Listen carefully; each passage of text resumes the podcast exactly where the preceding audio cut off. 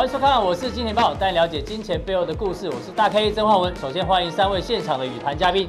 第一位哦，要隆重介绍，因为呢，他不只是股市中破塞哦，他最近呢准备要拿到正大金融所博士的董仲祥董哥，掌声鼓励哦。这博士不容易哦，一念要念将近六年还七年嘛，对不对？对，六七年。对，最后一关据说在五月份会过嘛，对不对？希望过之后呢，会请大家吃饭哦，请我们现场来宾哦。这个是万宝周刊的总编辑郑贤哥，第三位是老王。好，我们来看到今天早上最大消息呢，是这个石油生产国 OPEC 达成史上最大的减产协议，一天要减产九百七十万桶，所以让市场恢复了一点信心。原本道琼的电子盘是上涨，可是，在我们录影过程当中呢，这个道琼电子盘呢又跌了三百多点哦。为什么突然由涨变跌呢？因为很简单，因为这个礼拜呢是美国重量级的财报都开始陆续登场哦。现在市场预估美国第一季的获利啊，基本上呢可能哦会衰退大约一成左右。所以回到基本面的时候呢，大家又开始担心哦。所以到底这个资金断裂的问题没有发生，但是呢，接下来担心基本面会受到影响。所以让这个亚洲股市呢也纷纷受到一点点压抑。同时呢，这个礼拜三是台子期的结算，还有礼拜四的台积电法说会，会怎么样影响这个礼拜台北股市呢？待会跟来宾来做讨论。那我们今天的主题版呢，叫做“信陶东得永生”。哎，又讲到陶东，为什么讲陶东呢？因为陶东这一系列，说真的哦，他其实看得还蛮准。记得在去年十月份的时候呢，我们做一个专题，叫做“定存末日”。那当初我们提醒很多人哦，不要在一万两千点以上做定存，不要做存股。那很多人不相信呢，去存了之后呢，就现在呢都有一点后悔。那刚好这个问题哦，其实哦，现在很多人在讲说现金为王，现金为王。其实哦，我们分享一下这个黄奇乙哥哦，在上个礼拜跟我们录完影之后，我们聊天哦，就聊到说，现在很多人说现金为王，他就反问我们说，哎，你觉得全世界的首富有谁是靠现金变成首富的？大家想想，哎，好像没有。所以现金为王这个问这一个这句话可能有问题哦，大家要想一想。第二个呢，陶东在上个礼拜一的时候，我们也做了专题哦，叫做“末日将近”。他意思说，这疫情呢可能暂时告一段落。果然，全球股市在上个礼拜啊，周线哦，几乎各国股市全部都是上涨的。所以陶东的第二弹也准。所以我们今天呢，要特别跟这个金融博士，我们的这个董哥哦，来讨论一下陶东的第三弹到底讲了什么。因为前两次都很准嘛，所以这次来看第三弹讲什么。第一个，他提到 FED 哦，最近呢在买一些垃圾债，那当然他就是要解决这个资金断裂的问题。现在市场上认为哦，买垃圾债基本上哦，目前市场氛围觉得是 OK 的，至少不会有资金断裂。那他的第二弹有提到这 OPEC 减产，但是呢，减产的这个状况啊，对上现在全球对于原油的需求来做对比的话，他认为哎。这个供过于求的问题哦，基本上还是存在的。不过这个问题呢，待会董哥会留在加强金跟帮帮大家追踪，到底油价接下来怎么看？那第三弹呢？他说美股犹系牛熊线，什么意思呢？就之前美股跌超过二十八，大家说是进入熊市，对，反弹又超过二十趴，哎，又进入牛市，所以呢，现在美股是在牛牛市跟熊市这边做一个这个晃，在这边游戏。但是他说，过去历史上经验哦。股市出现大调整哦，通常都会第二次探底。简单讲啊，就是会打第二只脚。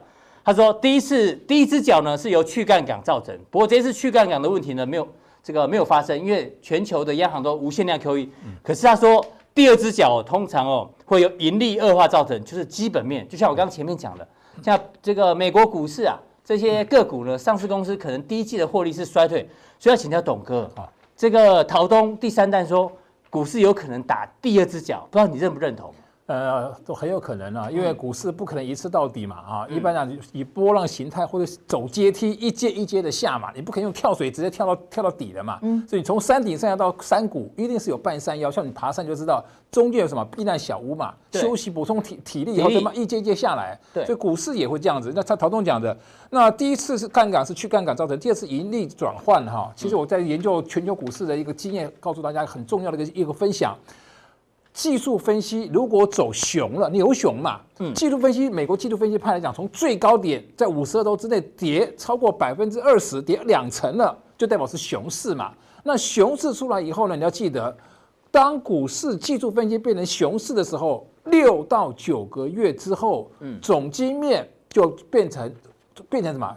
衰退了，就是讲讲讲第二个一定恶化嘛，这到时候股市是反映在前面，对对，技术分析会后面比基本面快。到当你技术分析走空的时候，走熊的时候，六到九个月之后，不管是新订单呐、啊，然后什么失业救济金啊，然后什么 ISN 啊，所有你看到的耸经数据，不管是领先指标、落后指标，全部怎么样，一个一个的恶化。所以就跟这一样，盈利怎么样？慢慢怎么样？本来是赚钱的，慢慢怎么样？大家调降获利目标，调降盈余未来的预测。是，所以这就是第二只脚的一个现象。欸、所以我刚刚说六到九个月要这么久，那是听起来有点可怕。六到九个月是会显现出基本面的数据，当然观察总经面，哎，看 ISM 啊，看新订单啊，看房屋开工率啊，你看那个数据。现在可能还是算稳中性的嘛，嗯，接下来看到哎，这个衰退，那个也衰退，那个也衰，那个衰，你看到好多落后指标、同步指标、领先指标，你只要看到研究总经面的所有的数据怎么样，一个一个都开始坏了。嗯、那在里面最坏什么？就是失业率嘛。对对，OK，那我们从这个技术面的结构来看的话，我们分从加权跟美股来看，好，这个是加权的日线。那一般来讲，这个陶陶总刚才不讲说打第二只脚嘛？从你从股市来看，这是我们的日日线日线图嘛？嗯、你看日线图打到布林下轨线，可以看 K D 指标，RSI 指标是不是在低档了？对，就给各位一个经验法则：当你看到了 K D 指标和 and 两个同时成立，对，K D 跟 RSI 指标都小于二十了，因为零到二十是底部区嘛，八十到头部八十到一百是头部区嘛，所以很简单的判断。K D R S I 两个都同时到二十以下了，对，代表短是短线到底部了嘛。嗯、然后你看，这打到布林下轨线，布林下轨线都往下对过来看，是不是在二十以下？二十以下，这是底部了。然后黄金交叉了，黄金交叉了。K 线理论出现切入线了，你看是不是开始买讯来了？嗯，这叫反弹买讯。日线图代表短线，所以这代表短线反弹。嗯、那布林中轴线就是二十天的二十 MA 就月线，所以弱势反弹到布林中轴线就回来了。但是它这一次有过对，过了就是代表转强，而且各位看到它是跳空高开啊，嗯、跳空过了个压力线，就代表多方强势表态嘛。所以它的目标怎么样？它要往布林上轨线前进。但是看指标 KDSI 头部怎么样？是不是来到八十以上了？二十以下是底部区嘛？倒过来看，八十以上就什么？短线为头部区了。那现在 K D 来到八十以上，不过 RSI 好像那 RSI 给各位一个经验啊。嗯，看这个两条线，蓝线跟红线是不是开口过大了？是。一般来讲，RSI 啊六减十二，乖离超过十二。就要拉回修正了，是，所以就 RSI 指标要修正，K D 上八十，那 RSI 超过了，现在是六十五跟六十五减五十一嘛，是不是正的十十三。十四了嘛？啊，十四三十四，所以在在它已经收敛下来，在前两天就已经是更高了嘛，所以从这个指标来看，已经过正乖离过大。要代表收敛，要拉回了。是，这 K D 也在高档，所以股价来讲，到这边是不是横盘了四四天了？嗯，所以这个地方来讲，短线有可能就拉回打第二只脚。是，所以布林中轴线就是二十 MA 叫月线，是强弱分界线，守得住，那在在横向盘整啊，就是强势盘整。弱势就回来打第二只脚来回撤前面那个低点，打到布林下轨线。是，打布林下轨线，它就不会破前低嘛。嗯，所以你就要观察这一波，当大盘从一二一九七下来。反弹的强度，如果只是反弹零点三八二，有可能在破底；如果是反弹二分之一零点五的话，就可能不破了。所以目前看，从指标来看，是不是来到相对高了？对。然后呢，这个地方就可能拉回修正。所以重点在哪里？缺口会不会回补？一般的口顺口溜是：多方缺口不补，代表涨势不止，涨势还没有停止；多方缺口回补了，代表涨势停止，修正开始。所以你就看这个缺口有没有被回补，没有回补，代表多方强势。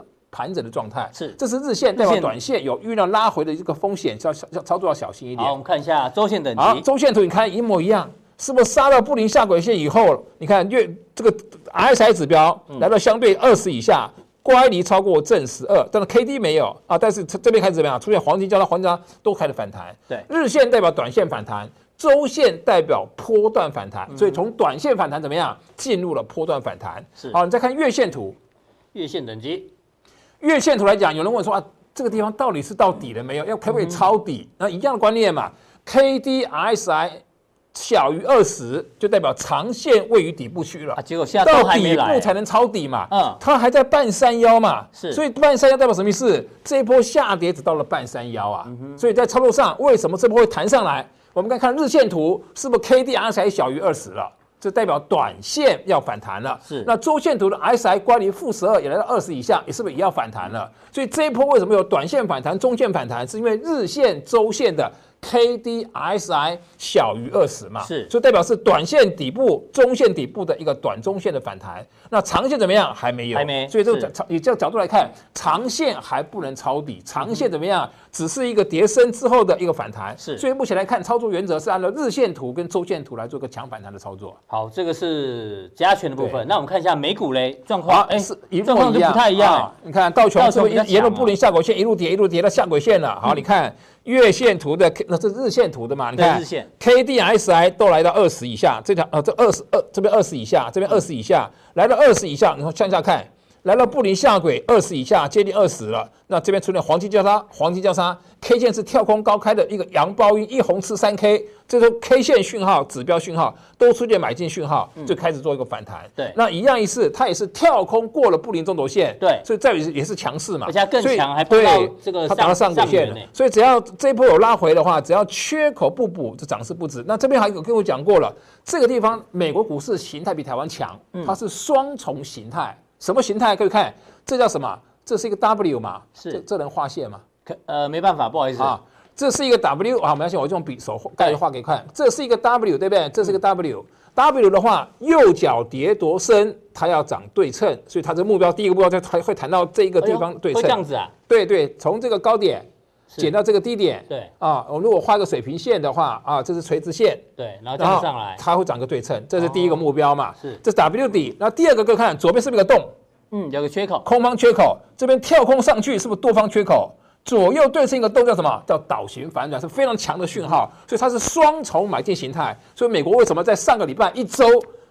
可以涨超过十几个百分点，这创一九七四年以来的最大的涨幅，就是因为这个强势表现。你刚比这个位置啊，大概讲一下点位，反正是美股没关系啊。对，这个点位啊，我们目目测一下，二二七减掉二，算二算二一好了，那大概一呃一千多点吧，一千多点，一千多点，然后这个是两千二加一千一千点，这样会两千四左右嘛。两千四百多这里附近，那刚好这边就到两千四，对，差不多在这个地方。那这边还有一个空方缺口嘛，是，所以看能够能不能补这个缺口很重要。所以这个缺口又是一个压力缺口。那这边的话，刚好形态对称，也大概就在这两千四这个附近。好，你看美国缺口，这边有个缺口，这边有个缺口，它好多空方缺口。对，所以多头能够补几个缺口，就看它的强度了。好，这个是日线。那周线呢？好，周线图你看也是一样，红 K 棒吃掉黑 K 棒二飞到切入线，往下看，你看 K D 这个 S I 嗯是不是降到二十以下了？对，那 K D 接近二十嘛，所以这两个就来接近了底部了，所以出现了什么黄金交叉黄金交叉反弹讯号。嗯、所以你从指标来看，K D S I 最好两个都同时小于二十嘛。对，如果没有办法，最起码你要有一个。啊，其中一个它降到二十以下，然后这然后然后接近二十，就代表什么？要开始做一个底部的反弹的走势。是，所以美股跟台股的日线图、周线图几乎是一样的。日线、周线都有点像。那月线呢？月线图也是一样。你看，杀到那么那么惨烈的时候，你看它 K D 到五十而已，在半山腰。S I 对，也在二三十四、三四十而已，都还在半山腰。除非它怎么样出现黄金交叉，才出现一个比较强的反弹。如果没有，你要小心日线跟周线。这一波，尤其日线图，刚才看到台湾的加权指数，日线图的 K D S I 是不是上了八十以上了？对，S I 乖离正十二了，所以短线会出现一个拉回修正，只要不补掉二十二十 MA 那个刚才那个缺口，多方缺口不补，涨势还没有停止，多方缺口回补完了，那代表涨势就结束了嘛？反弹结束了，怎么样？拉回打第二只脚，所以这一波的反弹就在这个礼拜的重点就是看多方缺口，美国也是，台湾也是。跳空过的那个月线的缺口有没有被回补掉？是，好，非常谢谢这个董哥把这个台股跟美股呢，用这个日线、周线、月线的等级哦，做一个完整的分析哦。现在走的是日线跟周线等级的一个反弹哦，月线反弹还没到，就是长线底部还没到。那待会在加强錠的时候呢，还提醒大家，这个油价这个 OPEC 减产了，但是呢，这个美国股市哦，目前的电子盘并没有反映这样的一个利多，到底怎么做观察呢？锁定我们的加强錠。我们刚刚前面讲到这个陶东哦，有这个第三弹哦，续集三。接下来我们关注到华南永昌证券呢，也有第二弹，老王续集出现了。对，那一天我们记得哦，我们有跟这个好像是哪个来宾我忘了，反正赔了三十四亿，我们已经聊过了。对，对面还有今天最新的新闻哦，他们呢亡羊补牢，在九千二的时候呢又进去，糟糕，去这个布空单，没有看金钱豹。没错，你讲到重点，对。你没看加强地，他被套牢在高点，对。然后放空在低点被嘎，这个他应该找我们去当那个幕僚。对，而且华南金庭，那华南华南金是公公股银行哦，对对对，很辛苦哎，九千二放空，然后现在反弹到一万点，对，因为他避险嘛，对啊，对，他董事长今天有出来讲啊，他说为什么没有避险？哦，有啦，我有避险，就越避越险，对，一步错，步步错。但是股票市场是很有趣的哦，没人知道他会不会是最后的赢家。你忘他还有空单哦，对，他现在如果有第二只脚，哎，对，新闻就倒过来写哦。对，市场说他赔，呃，这个账上赔四四十七亿，对对对，那表示有人赚了四十七亿哦。可是钱也还没拿到手，因为他是做六月的嘛。对，还没，大家都还不用太兴奋。那我们讲一下董事长说什么？他说当初这个认授权证哦，嗯。超过风险未纳量就发太多了啦，发太多，这第一个。对，第二个呢，在不对的时机卖出更多的认授权证，就急急着砍，急着砍，就是没看金钱报，没看金钱报。第三个，大跌之后才去避险，然后所以那成本更高，然后就避的不够，对，反正就是一步错，步步错。对啊，所以有时候遇到这种波动的行情哦，我我想我想跟各位各位观众一个信心呐，就是说。你如果小赔一点点哦，都很好哦。你看他们，哎，大概你也知道，这种法人机构多少人在研究，每天在写报告，可以亏成这样，而且啊，他们要去找事业第二春了。对，因为可能那个专题有讲下的。妹妹都去哪里找？他们等他六月这一波结束之后，该清算的人大概就要被就要准备了啦哈。对，因为因为还没到六月，所以公司大概不会太太大动作了，因为还要因为人家还没还没搞不定胜。搞不好打第二只脚。对呀，还没定胜负啊，所以我我是提醒大家，就给大家一个信心啊，连这种法人机构都可以大，这算大亏哦。我等下跟大家讲为什么这样大亏哦，你过来看。这个他自己公布，他其实在三月二十四号的时候就提前跟大家讲了哈，就当初跟我们节目有谈过了哈，超过业主的母归属业公业主的权利要超过二十六趴，吓死人呢！那净值已经超过三趴，这算是。近年来比较少见的一个说证券行大亏的例子了哈，比我们上次那个永丰金副总来的时候好像更惨了啊！还永丰永永丰金永丰期货吧，对不对？还是那个自营部了哈，自营部了。我但是这整整体也是永丰金嘛哈，等下也会讲到永丰金了哈。那我刚才讲就是吓我一跳，你要讲陆明陆明兄的话，升官的是没有了 没有好朋友啊。对永丰金啊，我们看一下华兰的，我刚才说，你看我刚才说这边赔多少？赔三十几亿嘛哈，三月份的时候赔三十几亿，你回过上上，你回过来看。去年的二零一九、二零一八、二零一七，连三年哦。我们看这个叫华安永商证券哦，九加十四也不过十三，再加七 二十亿，不够赔。对，吃三年不够一个月赔掉。所以你说证券业是不是高风险的哈？对啊，因为因为其实你，所以我们每天都战战兢兢在帮大家做。我们这个压力很大，你现场两位来宾，我们压力超大哈。那也看它其实证券业在去年原本是有大幅的成长，将近成长一倍，但因为这成长的幅度实在太小了哈，所以造成一整个自营的亏损哈，很多往回吃下去啊。所以这个大家可以看它的结构是这样。为什么华南金这一次公布这个第一季的财报会是这个三月份？三月份会是亏损的原因，主要吃到就是这一个部分。华安永昌证券。OK，好，我们回过头来看。事实上啊，这个汇率啊，我们知道汇率是全球大概就穆迪嘛，然后标普跟汇率嘛，哈，汇率大概是第三名，大概占比十三十五个 percent 左右。它早在三月底啊，四月初就调降了台湾八家证券行的那个信用评重评等，把那个展望调向负向。对，这八家说实在，我名字就因为都是不是大家的，都是小家。我举例像福邦、大庆等点点，就是比较小家的机构，它提供调降。那我到它会议的官方网站哦，去帮大家解读。你看。原本是 BB 哪，变 BB 减嘛，B 嘛，都都调大什么？这个这个就要看翻译了哈，要仔细看。但是我就提前几家，大家上新闻都有看，他就都把新闻写在这里。对，大庆大庆在那边，然后他写大概就八家了哈，吴邦也在里面啊，就是说比较小家的。他他的理由很简单，因为行情的大幅波动，嗯哦啊，这些证券经济它可能经济来源本来就不是非常的大。然后，如果本来是靠自营的部分，那自营的操作可能会有点风险。他提出这样的看法，然后把这个整个会议对于证券股是比较担心信用展望对调向下。哎，为什么？啊，的确嘛，因为你看像这个华人证券就赔成这样了嘛，哈。对。所以他这个担心是合理的，因为而且尤其这些的规模相对比较小家了，哈。是。那我们再往下看下去，我帮大家统整哦。嗯。因为我们今刚好礼拜三就把刚好这个周末把三月份的营收全部公布了嘛，哈。对。那我就特别啊帮大家统整这张表格，十五家金控二零二零三月份的获利一。一览表啦，三月份的哈，你可以发现这个三月获利，这旁边这一个叫月增减的幅度啊，全部只有一家三月份的获利是成长的，叫富邦金，其他全部都是往都是往衰退的了哈。那更不用讲这个获利，要是盈转亏，盈转亏就有四家，包括我刚才讲的华安金为什么盈转亏，很大部分就在于刚才证券的部分。哎，这看起来已经很糟了，对不对？今天顾立雄有讲，他说金控三月的获利啊，还没有完全反映疫情哦。他说没有。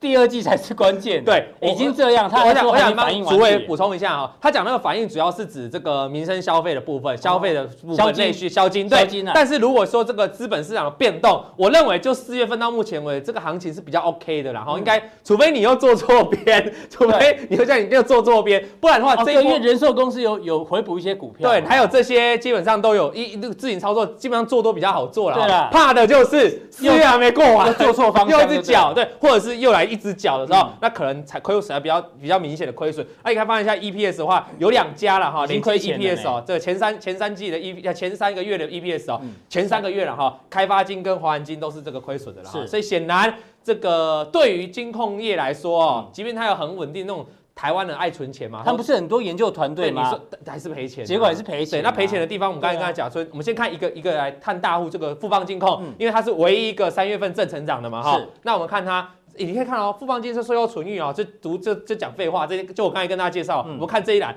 台北富邦银行二月税后的营收是多少？税后存益是十五点五六存益了哈。三月呢是多少？二下二七。哎，富邦银行哎，这是算是大幅衰退。那对为什么你说这边它是大幅成长？因为它有个关键来自于什么？在这个地方，富邦人寿好。单月处分部位实现获利，也就是说卖股票嘞。所以其实我们的人寿富邦人寿在三月份有抛售股票哦，有把股票货卖掉哦，所以大幅的获利一百一十七亿，然后税后大概有七十四亿，所以是这个部分来补掉了哈。是，那你不然你看它富邦证券三月份的时候还是纯损的啊，是亏的啊。所以显然银行或银行这个衰退，然后证券亏损，然后只有富邦人寿，所以它是靠富邦人寿撑起来。那我意思就是说四月份富邦人寿难道还有东西在卖吗？那五月份还有在卖吗？如果这一块的处分收益没了，是，那你就要回到像顾顾主委讲的，那可能要专注于这两个部分哦。如果没办法上来，它可能这个成长就只是一个偶然的现象，就是三月份一个单纯现象。我们可以看国泰这个部分就好。国泰哦，为什么？你来看下面哦，国寿三月税后存益只有二十点八，比较少哦，跟刚才这个富邦人寿为什么？因为它一二月的时候获利已经处分六十六点一。五十九点一亿。哦，因为一月份那个股价位阶比较高啊，对，而且卖在高档，所以谁卖的比较好？国泰人寿卖比较好，这次操作比富邦好一点。那这个看到股股股灾的时候才开始卖，所以显然那就变成他三月就没得卖了。对啊，因为三月比较低，一月就卖完了嘛，所以显然他就没办法像富邦人寿这样，这次有灌就灌到富邦金上面嘛，所以显然对于这个国泰金来说，它的这个呃有没有税后的存益这个有没有？就是叫二月将近腰斩嘛，主要是它没有这一块的这个。那之前你说它二月为什么那么好？就是二月有处分嘛，大家听得懂这逻辑吗？所以猫腻。在这个地方了，然后你看国泰世华银行还不错哦，大概二十二点七，然后二月是二十，还 OK 还 OK 好，确实还不多。那我们再往下看，这三个是另外一个亮点，帮大家抓出来啊。中信金控的话，你可以发现哦，它是做消金，其实台湾很有名，像信用卡还有消费金融的贷款的，你可以发现其实它做的不错啊哈。那为你接下来要观察疫情对于这些金融业的影响，去看中信就对了。就未来四月、五月、六月的时候，会不会有这一块是重点的哈？那再看元大金的话，我要特别拿元大出来讲，因为我看过所有的证券跟期货业哦。真的很少赚钱的，嗯，元大算是少数。你看，元大证券三月单月获利七点二九亿，还比二月高啊，还比二月高啊。显然元大在这次股灾算是。那些记忆技能跟那些超交易可能可以留下来啦，对，表现非常好啊。这个成交量也大，所以它算是最大券商。对对，算是有 cover 有 cover，了但也是做的不错，这自己也没赔多少了哈，不错。那看合库的话，合库的这个部分呢，它自己的三月属于，哎，我要提，我要提合库。以前我们知道公股行库的获利网是谁？是兆丰金嘛，对不对？那何库啊，这一次啊，因为它反而没什么。没有坏消息就是好消息。哦，因为他买卖股票比较少，对，买卖股票比较少啊，自己这部位也不是很，就何库进证券也部位规模市场也没那么大，所以显然这次反而让他在三月成为了公股行库的获利王，没事情就是这就没好事情。就跳出来，在股灾的时候我们就想说你没赔就是有赚，就是他嘛，对，所以这三大亮点跟大家做个分享，因为有些很很多人喜欢投资金融股嘛，那你总是要了解它获利的情况，或者是遇到风暴的时候哪几家比较可以抗。抗住这个风暴的袭击嘛？那接下来完了这一页就是惨兮兮了。哦，比较糟的哦。这个一开始看永丰金、创证券跟创投啊，都亏损了哈。华安金这个刚才聊过，华安永昌了哈。那第一金啊，第一金的时候也也往下。第一金为什么？因为它下面写证券、投信、寿险、创投全部亏了，单月全亏了。那中华开发资本这个是那个哪哪一家？我说开发金吗？对，开发金，对开发金，开发金呢，因为未实现比较属于三月税后亏损，有没有？不太好。那日盛证啊，也也评投资的评价损失也也亏损嘛，小亏。台信证啊也亏损，然后元富证那投资评价也亏。玉山创投评价损失，简单讲，三月份对于创投机构、对于证券行就是就惨嘛，只要有投资部位的，基本上状况都不太好。对，也难怪会议会调降台湾有其中有八家的这个信评展望嘛，所以大家听得懂意思吗？对，所以你接下来我，所以大概我们记得我们之前我有来做一集专题，就是说为什么证券业。台股那时候成成交量爆两千多，快要三千亿哦。为什么我们台湾的证券股是往下跌的？嗯、跟当时台股在大涨的时候，只要量出来，证券股就喷天。对为什么不一样？当初是这样啊。那现在为什么跌下？因为自营实在是很惨呐，哈，对不对？所以你要提醒他们有手续费收入，但是自营商可能不不够跌，因为很多手续费都回扣给人家，给回扣给客户了哈，就退佣给人家了哈。所以以上这金融股给大家提醒哦。那这是台湾的金融股的部分嘛，对不对？那我想要跟大家讲说。台湾的如果都这样的话，我能不能把目光看到一些美国的金融股？因为接下来好吗？因为接下来美股开始要重头戏，是金融股会打头阵，财报嘛，对不对？大家就可以知道这是疫情对金融股有没有影响嘛？那我要提醒，我要跟大家讲的话，不是一般的金融股，我知道你们相关类金融的类金融，它也跟金融有相关，可它不是那么标准的金融股，有三家哦，这个是根据法人出的报告了啊，我帮大家统整。第一家叫做穆迪信评公司，对，第二家叫做 Fire Isaac，哈，这个。是做什么？你知道吗？做这个，我们人哦去贷款的时候，是不是你会有你的信用评比？对，他专门在美国做这种信用评比，就是说搭配你这个人信用是几分？对啊，比如说就像那个芝麻信用一样嘛，对，看分数。对，像我们台湾就是什么那种真联合征信中心，类似这种感觉的哈。OK，啊，Fire Isaac，然后这个是 Visa，Visa 的话大家就知道了哈，是这个支付信用卡支付的哈。以上这三家了哈，是 OK 的吗？OK，它因为什么？因为法人机构认为啊，你看啊，过去。它从二过去以来的到二零一九年的回报哦，大概是这么多啊，总回报是是这么多，意思说它是稳定在成长当中。那遇到这次遇到股灾往下跌的跌幅是这样了哈。哦，但是它它长线来一看，长线是成长的。对，所以短线遇到急跌的时候，其实你如果可以站远长远一点的眼光来看的话，因为他们长期是多方趋势啊，这倒是跌下来的话，你可以多多注意的了哈。那我们往下再看下去，好。这个先讲 Visa，Visa 的好在哪？因为它从最开始就是发卡银行嘛，对不对？那它一直在演进，因为我们现在很多支付都开始用这种电子支付，所以在 Visa 在过去，包括二零一九，它不断并购很多大型的公，很多小到中小型的公司啦，哈，包括这个 Plaid，Plaid，它并购这个干嘛？这 Plaid 是做这个，如果你用 APP，有时候连到我们账户去付款，对不对？这个 Plaid 就专门做这种 APP 的串接，所以它等于是那种。Fine Technology 啦，哈，是。就是那个叫什么？金融金融科技金融科技。啊，所以 Visa 因为它它不能只是单纯信用卡嘛，它未来线上支付是个大宗，是个很宽敞的赛道，所以它就必须并了这一家。所以过去的几年它不断在做并购，所以它维持它稳定的成长率。而且大家不知道，其实 Visa 一定是全美国啊，如果你是说整个金融业来说，泛金融业来说，市值最大的，全美最大的一家了哈。所以你要它已经超越摩根摩根大通了。所以你这样你看这一在这一页这一些是谁？你说哇，这些都是并购清单，但它不是 Visa，因为你讲到 Visa，你就想到另外一家 Master，所以这是 Master 的并购，所以你可以显二二二零一九年就并购四家，所以你可以知道这几家信用发达公司哦，它不断在并购这些有 idea 有创意的这种电子支付的公司啊，所以未来在电子支付这条道路上，这两家公司都会活得很好，都会活得很好，都会活得，而且他们两家还有一个特色哦，这个是所有全球目前主要的发卡发卡公司的这个发卡量，你看下面这个就好了，卡卡卡片的发卡量哈。这个 Visa 有这个三，我们看我们这个我们看数字叫三二四三嘛哈，然后这个 Master 是一八三亿啊，三亿，百万千万，百万千万亿，十亿哦，对，十亿三十二亿了哈，然后就一八二，就一八二这样比较简单，好吧，然后就三十二亿，然后十八亿，你再看后面这几个，美国运通啦 JPC 啊，然后这个全部哎比不上哎，比不上，完全比不上，所以它是一种怎样？呃，算是这种有强烈护城河的，所以你会显然它是怎样垄断的行业。那既然是垄断的行业，我们投资常不是讲你找垄断的行业最好吗？对，护城河，没有没有对手嘛，对不对？所以所以。我的那为什么要再举 Visa？就是 Master 啊，Master 也不错啦。就是如果你觉得最大还是 Visa，最大的 Visa，所以全球三十二亿。所以所以我刚才挑出来是 Visa 嘛哈。所以有些人说那 Master 也不错，我当然也相对还是可以。那我再来看第二家了哈，全球最大的信评公司。对，信评公司嘛哈。那信评公司的话，目的下面底下其实有投资者服务，就是蓝色这一块跟这个分析业务。什么叫投资者服务？投资者服务就是我们最常见的信评嘛。哦，因为这个信用评比。那分析业务就分析风险啊，就是比较类似那种股票操作那种，给你分析风险，给你建议的哈。那其实这个分析业务在这几年来不断不断的往上。OK。所以它不是只有单一它过去的性品，如果这样的话，我们一直看到公，如果一家公司如果持续原本就有业务都不思改进，像刚才 Visa，如果它不去跟合并人家那种什么 Fight Technology 的话，对，它可能会一直走下坡嘛。所以你要跟人家合，所以你要去研发你新的，像这个穆迪的分析业务，在就做的不错了。这一家有挂牌哦，这它底下子公司也有挂牌啊，所以它是分成两家啊，就这家有子公司来挂牌。好，再看那目前你看跟哪些人刚刚买单呢？企业、政府都有刚刚买单，金融机构也有嘛哈，研究风格。所以以上来看的话，其实穆迪的整个个投资结果也 OK，对，而且穆迪，对，那穆迪要跟大家讲的话，穆迪是巴菲特也有持有的哈。那巴菲特为什么喜欢他？就我刚才讲的，他他认为他有护城河，就是说国内的信品就全球信品就那三家嘛。我们刚才提到这个惠誉嘛，另外台湾是中华信品，对对，但但我们稍微小一点啦，我们说全球啦，大概就是穆迪啦。那我在大概我再提供给大家一个想法啊，现在是不是 QE 要无限购债？对，那无限购债会鼓励公司发更多的债券，对不对？借钱。对，那你要发债，你是不是要人家来平等你，对不对？到底是 Triple A 还是 Triple B？对，那穆迪专门做这种事，就你发债的时候，我就专门来平等你。所以穆迪对未来，在它其实在降息循环的时候，它的业绩反而是这反而受惠。对，在 QE 的循环，它反而是受惠的。那我们再看最后一家公司啊，FICO。FICO 的话呢，哎，我刚才讲了嘛，就是量价量量表嘛，哈，就是它提供你的信用的分数嘛。信用分数。对，比如说在座各几位，我们信用分数可能都很好了，哈，应该都 OK 啊。那阿哥来的话，你那个钱付了吗？付 什么东西？杰西的钱付了。今天阿哥来，不要乱讲。今天阿哥来，我们阿哥没来，我算了。阿哥信用平等不还没付，不要乱讲。那所以我们每个人的信用平等都不错了，哈。那他就按照这个，因为我知道贷款一定要信用平等，就是信用平等，它是属于这种机构。那我问你哦，接下来是不是大家都需要纾困？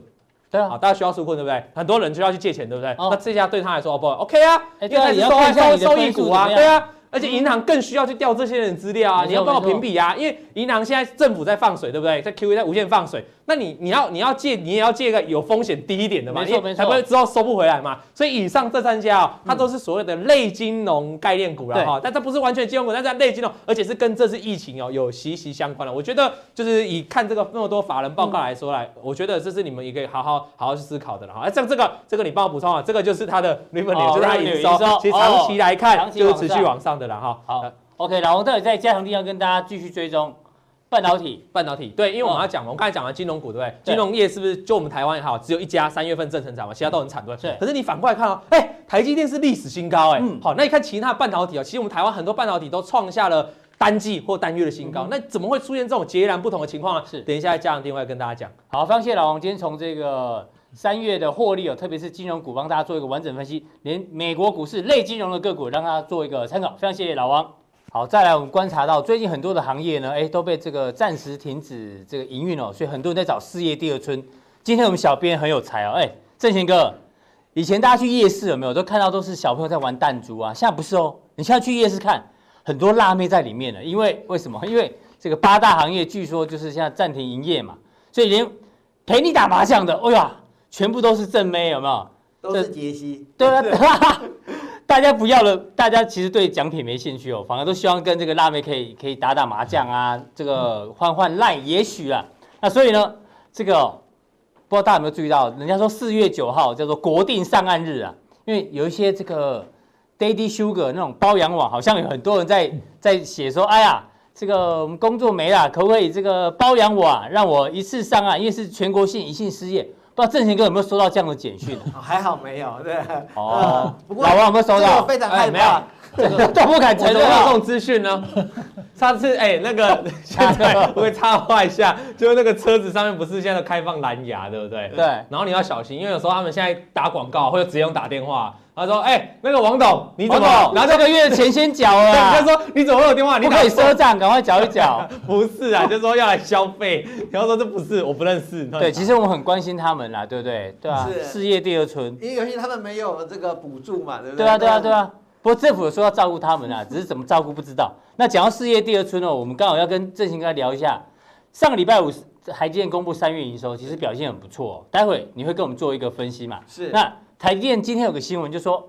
华为哦，确实有对他砍单，但是呢，台积电说没关系，因为苹果有追单哦，补了这个缺口，所以整体来讲，台积电哦，基本上呢，虽然哦有华为的砍单，但是就像之前我们来宾有提过，台积电不用担心，因为大家排队要把单子交给他，是所以没受到影响。那果然它三月营收月增也年增诶，所以整体三月营收你都帮我们做了观察。是啊，就跟有竞争力的小姐，其实在哪里，我相信都找得到工作。对，有竞争力的都会有工作，不需要这个政府来补助的，对。对。所以台积电就像这样的公司，那还有没有跟台积电一样的公司呢？那先呢，我们最简单就是来看营收，嗯，对吧？在这种情况下，营收还能够逆势创高的公司有哪一些？所以我们先帮大家整理出。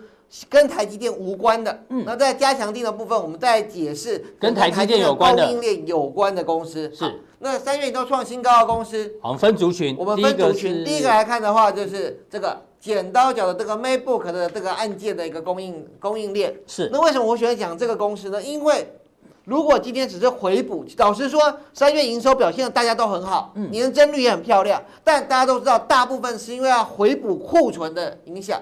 所以我喜欢讲的公司一定要有特别的因素，它可以未来持续成长，而不是一次性的补库存。是。那在 MacBook 的这个发光键盘里面，我早就说过，台湾已经组成国家队了，也就是这个。茂林是做最后的模组，那前面的键盘是用晶圆二三八七的晶圆，因为有两个晶圆嘛，然后再来是它的这个。呃，薄膜是用科家，是。那再来它的剪刀脚，就顾名思义叫剪刀脚了，也不是周星驰的剪刀脚啊。嗯、这个这个剪刀就是新的要回复的工具的剪刀脚。对。那到底是谁来冲压的？就是一五六九的冰川。那、嗯、这个科家呢？之前我在节目上说过一次，不过这个位置我觉得有点高了，有点高了。所有位置最低的公主帮他列出来，就这个冰川。哦，冰川位阶比较低一点。经常问，那为什么我还会选冰川呢？很多人呢、啊，在那个。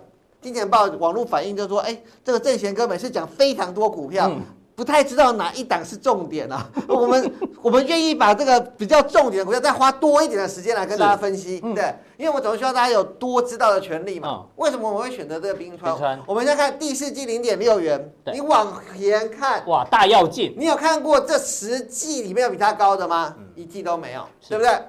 五点零三亿，你往前看，嗯哼，也没有。对，为什么？如果今天只是营收跟获利就算了，再看这个哇，毛利率毛利率二十四点九，你往前看十季，没有一季比它高，所以可见它是什么？产品的结构改变了，营收改变了，是获利也改变了。好，你说第四季是 MacBook 的旺季，我们十十十一加起来十三亿，大大家听得懂我意思吗？就是这十三亿。所以 Q one 已经可以帮他加了。Q one 我帮他加，它当然有衰退，可是。比起去年的零点一亿元，一定大幅成长。是，所以这样子来看，我绝对不是把大家说什么零点六乘以四啊，这二点五就看，它起码今年是一个有办法赚两块的公司。是，那可以赚两块钱的公司，净值我们刚刚看到二十三点二。那刚刚我回到看它的股价嘛，大约还在二十块以下。当然，它这边前坡一定有压力。对，那就大家就是慢慢慢慢消化。买股票不是冲进去那个，尤其是现在在整理的，我就慢慢等，等到它下个月都持续过高以后，自然我觉得前波的高点都可以期待。为什么？因为净值低，大量的成长，本益比也很低。是。那我在这边就叫大家这样介绍。第二是铜箔基板。那铜箔基板，我之前就跟大家讲，第一个联茂，我记得在它涨上去的时候，我就跟你们讲，它一百一有这么多的筹码要。要释放，释放，所以受限增加的压抑。嗯、但是反过头又教你一件了，如果再打回一百一，要不要买？要。嗯哼，因为怎么样？它整个的压力又变成支撑了，整个支撑又又出来了，所以越打回来一百一，你就再继续是做一个差价。那台燿，台燿在这三家里面，或者是四家里面、五家里面，它都是本益比最高的公司，所以相对来讲，我如果你买铜箔基板，要不然就等联茂下来，要不然就等二三八三采光点，但它没有挂，它并没有呃在营收创新高，所以我没有解释在这里面。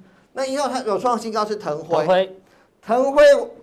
在这边我们都可以看下面，下面我都帮大家做了这个营收，下面都有月增率跟年增率，因为大家呃，不管你用哪一个，你回去看 这个，你们就可以很清楚的可以看。对，其实这系统很不错，这是你们贵公司，对对，可以这个月营收搭配 K 线，是是是，这个还不错。对，那你这样子来看的话，我想跟大家讲，腾辉跟这些公司有一点不一样，就是为什么？因为腾辉的毛利率比这些公司还高，因为它做很多在国防上，所以腾辉的营收创新高，会比一般的铜箔基板的公司，它会更明显的反映在获利上。所以我来跟大家讲说，今年的腾辉应该也有持续往上走。那本以股价看，它在是铜箔基板唯一现在一家还在十倍本益比以下的。是，但是要提醒大家的是。通常这种 KY 公司哦，嗯，它的本它的本益比本来就比较低，所以我没有要去跟他说啊，人家十五倍，他也要十五倍，对，不是这样的比价。嗯、但是相对来看，它跌到十倍本益比附近，然后又有一个不错的配息是可以注意的。好，那这边最重要是疫情，疫情概念股大概垄断了传非电子股，我要讲非电子股创新高的公司九成都是疫情概念股。没错，那个那总编，所以要告诉我们要追吗？呃，我在这边想要提醒大家一点哦，就是。呃，我待会会解释一下个股。可是对于盘势，呃，我知道很多人都在讲说，哎，就像总，我之前就说我在想，肯不肯打第二只脚？嗯，打第二只脚的主要原因有二，第一个是美国的就业问题没有解决，这是非常可怕的。对，因为美国的就业没有解决，这个消费一定是递延。第二是，我们必须要跟大家说，有非常多，如果你仔细看疫情的出事数，你就会发现，现在哦。欧洲国家很多，像意大利啊，或者西班牙，他死去的人就约等于他增加的人。那意思是什么？意思就是很多人没有被发现，或是被忽视。对，这还是欧洲国家。是，我记得我礼拜六的时候看到印度有一个贫民窟中了大概七个人。其实你知道，在那个环境下中了七个人，那那就跟中七百个跟七千。意思一样，其实不会差太远的，所以我认为说这个疫情老实说并没有真实的结束。是，那可是疫情概念股，我想就要仔细跟大家分析。就哎呀，所以你看这个营收，它营收好，年增率两百八十三，预料中的嘛，对不对？对。可是我要提醒大家两件事：第一，如果我再次强调，恒大如果今天可以外销，口罩不再管制了。这个价钱我敢追啊！对，你懂不懂？这口罩它有这个价格，它如果有它没有价格，它它这个价格，我告诉你啊，它再往上我都敢追，因为疫情短时间内没有结束。对，可是台湾，所以它增加的营收数无法跟它的获利数当一个匹配，因为不能外销。这是第二个，第一个要跟大家讲。所以我我认为反而全，尤其是现在，你发现。说苹果要跟人家合作，什么都要跟人家合作，大家都要开出新的产能，而最容易开出的产能是什么？嗯，口罩，就是口罩。对，对，所以我所以我要提醒大家，要小心哦。我也提醒大家一件事，我也不瞒大家讲，我把一个这个内行话告诉大家：从他们创新高之后，某券商的大户就不停的在掉券，他当然没有要掉飞龙在天，他只要踹他一脚的时候，他就是每天早上都在掉券的，他每天不是在调。乐印就是在钓恒大，天天在钓，是。对，因为它就已经很难钓，大家都想空它。大家了解，大家听得懂啊？应该听得懂啊，听得懂我的意思，就是嗯，现在他不敢，可是他踹他一脚的时候，大家会很努力的，对，的敢踹，大家 大家听得懂的意思就好了。对，因为我不是写上去就是要推荐，是要教大家怎么操作这样子。那像南六，南六这样股票涨得比较少，一样，它也不会回跌，因为。它的业绩是真实在成长，它不只是不织布的成长，那本身来讲的话，它今年还要再扩两个厂，所以它整个这个部分，我认为它反而不容易受到疫情的影响。嗯、那往下接，你要长期持有是 OK 的。是。那另外叫盛虹，盛虹那盛虹为什么会增加？这也要教大家一件事，嗯、是因为盛虹第一它有药局，那有药局的，你不管是买口罩或者你们，你本来就会长时间的。提升你的业绩，嗯、那这这个业绩呢，其实有多少？再加上它转投资的敏成，所以它也变成了一个受益股。但是正红跟呃跟我现在要等一下按下去的，不好意思，我先直接跳叫大树。嗯哼，这两个都是因为药局的关系而增加。对，但是这样的增加能不能回到到这个地方，我觉得就够了，就是回到他们当初差不多了。就够了。嗯、对，那另外一个额额温枪，额温枪的概念股，好、嗯。而温枪的概念股为什么我对于乐印是比相对比较保守的？保守，因为你回去看乐印的营收，常常就是一次性完了，它就结束了。那我再提醒大家，如果今天疫情没有到，就就呃，就是说今天好比我们在在这个节目来，很多人都会帮我们练练额温嘛。对。然后当年一这个之前很缺的时候，每一个都一直买，一直买，一直买。嗯。那我们去录影的时候，明世已经买了十只了。对，难道他再买二十？再买二十只吗？好像不太，大家听得懂吗？差不多，而且还有十只就停在这里了。对，所以他的营收就是旺在这三月，而旺到这三月的时候，通常就要干嘛？大家可以注意下个日子，下个日子是什么？就是出第一季财报。第一季财报，这五月十五号。对。呃，我觉得这些拼命在调空单的人，嗯、他们也许就会有一些想法了。是对，就是呃，大家了解我，但是这一家也不行，大家懂吗？嗯、这一家不能乱抠，这家不能乱抠，泰博例外哦。泰博，因为它增，它现在的增加数的确是因为额温枪，但它的本质是每一年都可以赚十块的公司，就是今年大部分的获利已经把泰博，因为它月营收又创新高了嘛，大部分的研究报告把它登到十二块，等于说。十二块一七六，生技股是 OK 的哦。嗯，尤其是它本业是十块，两块是额温枪加上去的，是所以今天它下来，它也有额，它也有本身这个金属级探测器的保护，嗯、所以这档股票不要乱不要乱空哦。就很多的疫情概念股，这个主力在调空单，但是不一样的。对，那个泰博例外哦。那宏康跟这个松汉其实两个可以合在一起讲，因为两家公司都完全一样，都是因为额温枪的 IC。那额温枪公司怎么看呢？就看最热的嘛，就是看热印怎么走，他们就怎么走。所以我说。很简单的道理，当热印要小心的时候，就是这些人其实在上面也要小心一点点。对是好，那其他可以注意的嗯，新象我讲过很多次，我不再多讲了。我就跟他，它就是博弈概念股，然后长期看起来，我就是持续的看好它，毛利率九十趴以上。那这个我不介绍，可是今天大概可能很奇怪，就是哎，总编上写的都是这个营收创新高，怎么找了一个营收低的？对啊，好好奇哦。因为很多游戏股都大涨，对，连辣椒都大涨，对，连辣椒都大涨，差一点点有没有？我要跟大家讲，哥，哎，看到没有？净值是五点零二，嗯，赔钱，赔赔一块五，赔一块三，赔。更多。你觉得还有办法？第一季的营收已经到这里了，这快要看不到了，零点零四，四百万是什么概念？这不就是我们接摄影当冲一档股票可能都四百万了？对，这些不要用到大 K 了，可能任何一个当冲都超过四百万了，嗯、你知道？所以我我想讲的就是这样子的营收能赚钱吗？嗯哼，好，五点零二意思是什么？它第一季只要赔零点零三，嗯，它就是全额交割股了，嗯。那一个全额交割股，你到底为什么敢买二十块啊？哦，我我我跟大家讲，有的时候不赔也是赚。之前有一张股票，呃，叫三五七九，叫上智。嗯、那时候说上智这个卖了土地，然后就上智半导体连涨三根。我就跟大家讲，你千万不要上智半导体是要下市的公司啊。嗯、那时候六块钱，每天涨停。是。这是更可怕，二十块，你要小心小心。辣椒底下还有什么？硕辣椒、辣椒方舟，你回去看，这两个在新贵，净值都只剩下五块钱左右。以前不是什么棒辣椒哦啊？对，呃呃，大黑这个问题问的非常好，真的没有套没有套招，没有套招。棒辣椒虽然叫辣椒，辣椒的这个前呃前一年赚零点零九元，嗯。不是他真的赚了，你不要以为棒辣椒本本一直是赔的，哦，是他把棒辣椒的股票出清了。哦，原来。所以你现在看棒辣椒五六十块，你可能心里还觉得哇没关系的，还有棒辣椒可以卖。他现在身上只剩下硕辣椒跟辣椒方舟。是，对我都没有套好的，就是我觉得好像很完整的跟大家讲，对。我们不是美食节目哦，不是讲说辣椒。对，只是很想，我很想跟大家讲，有的时候有些股票。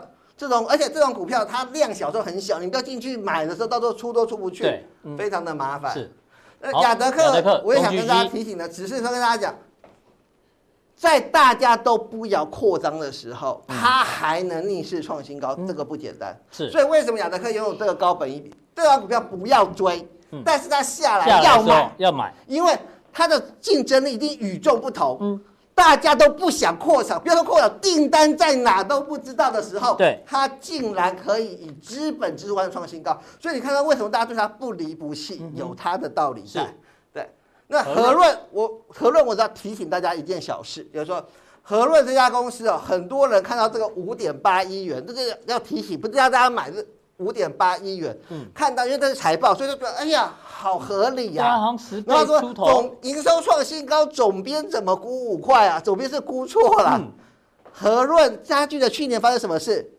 他上市的时候开放每个人抽签，然后每个人说只要抽到就可以赚对很多钱，因为它的那个价差有没有看？它新贵价差跟他挂牌价差很大。哦，对对，我想起来了。那为什么那么大很热？然后每个人都去挂，为什么？